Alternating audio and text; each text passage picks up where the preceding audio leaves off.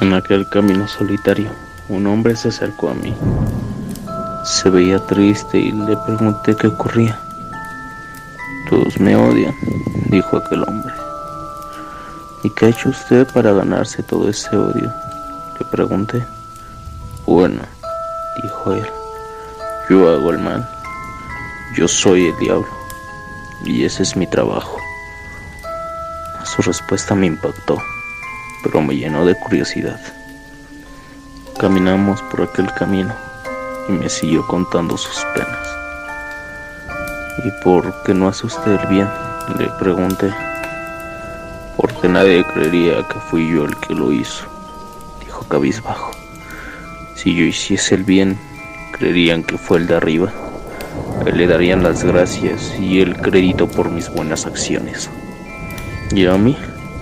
Solo me culparían por el mal, como siempre lo hacen, incluso si es provocado por ellos mismos. Seguimos caminando, y caminando con el diablo, aprendí que es un ser lleno de tristeza. Caminando con el diablo me enteré que solo cumple su función en el mundo. Alguien debe castigarlos, dijo él. Alguien debe hacerlo. Y ese alguien debo ser yo porque el tipo de allá arriba es muy bueno y no puede hacer el mal. Así que me ha dado a mí esa tarea. Debo ser yo el encargado de los castigos. Seguimos caminando y caminando con el diablo pude ver que su maldad es poca comparada con su suerte. Caminando con el diablo no sabía si me engañaba o decía la verdad. Sé que usted duda de mí, dijo muy serio. No lo culpo. Todos lo hacen. Porque me tienen miedo. Tienen miedo a que les tienda una trampa.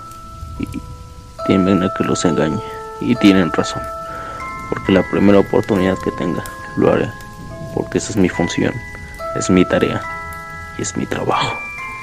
Y mi trabajo es bastante simple. Si se ve desde cierta perspectiva. ¿Y cuál es en sí el objetivo de su trabajo? Pregunté cuando llegamos al final de aquel túnel de luz. Él apuntó al horizonte, donde ya pude ver el paraíso. Él me miró y dijo, hacer que él se vea bien.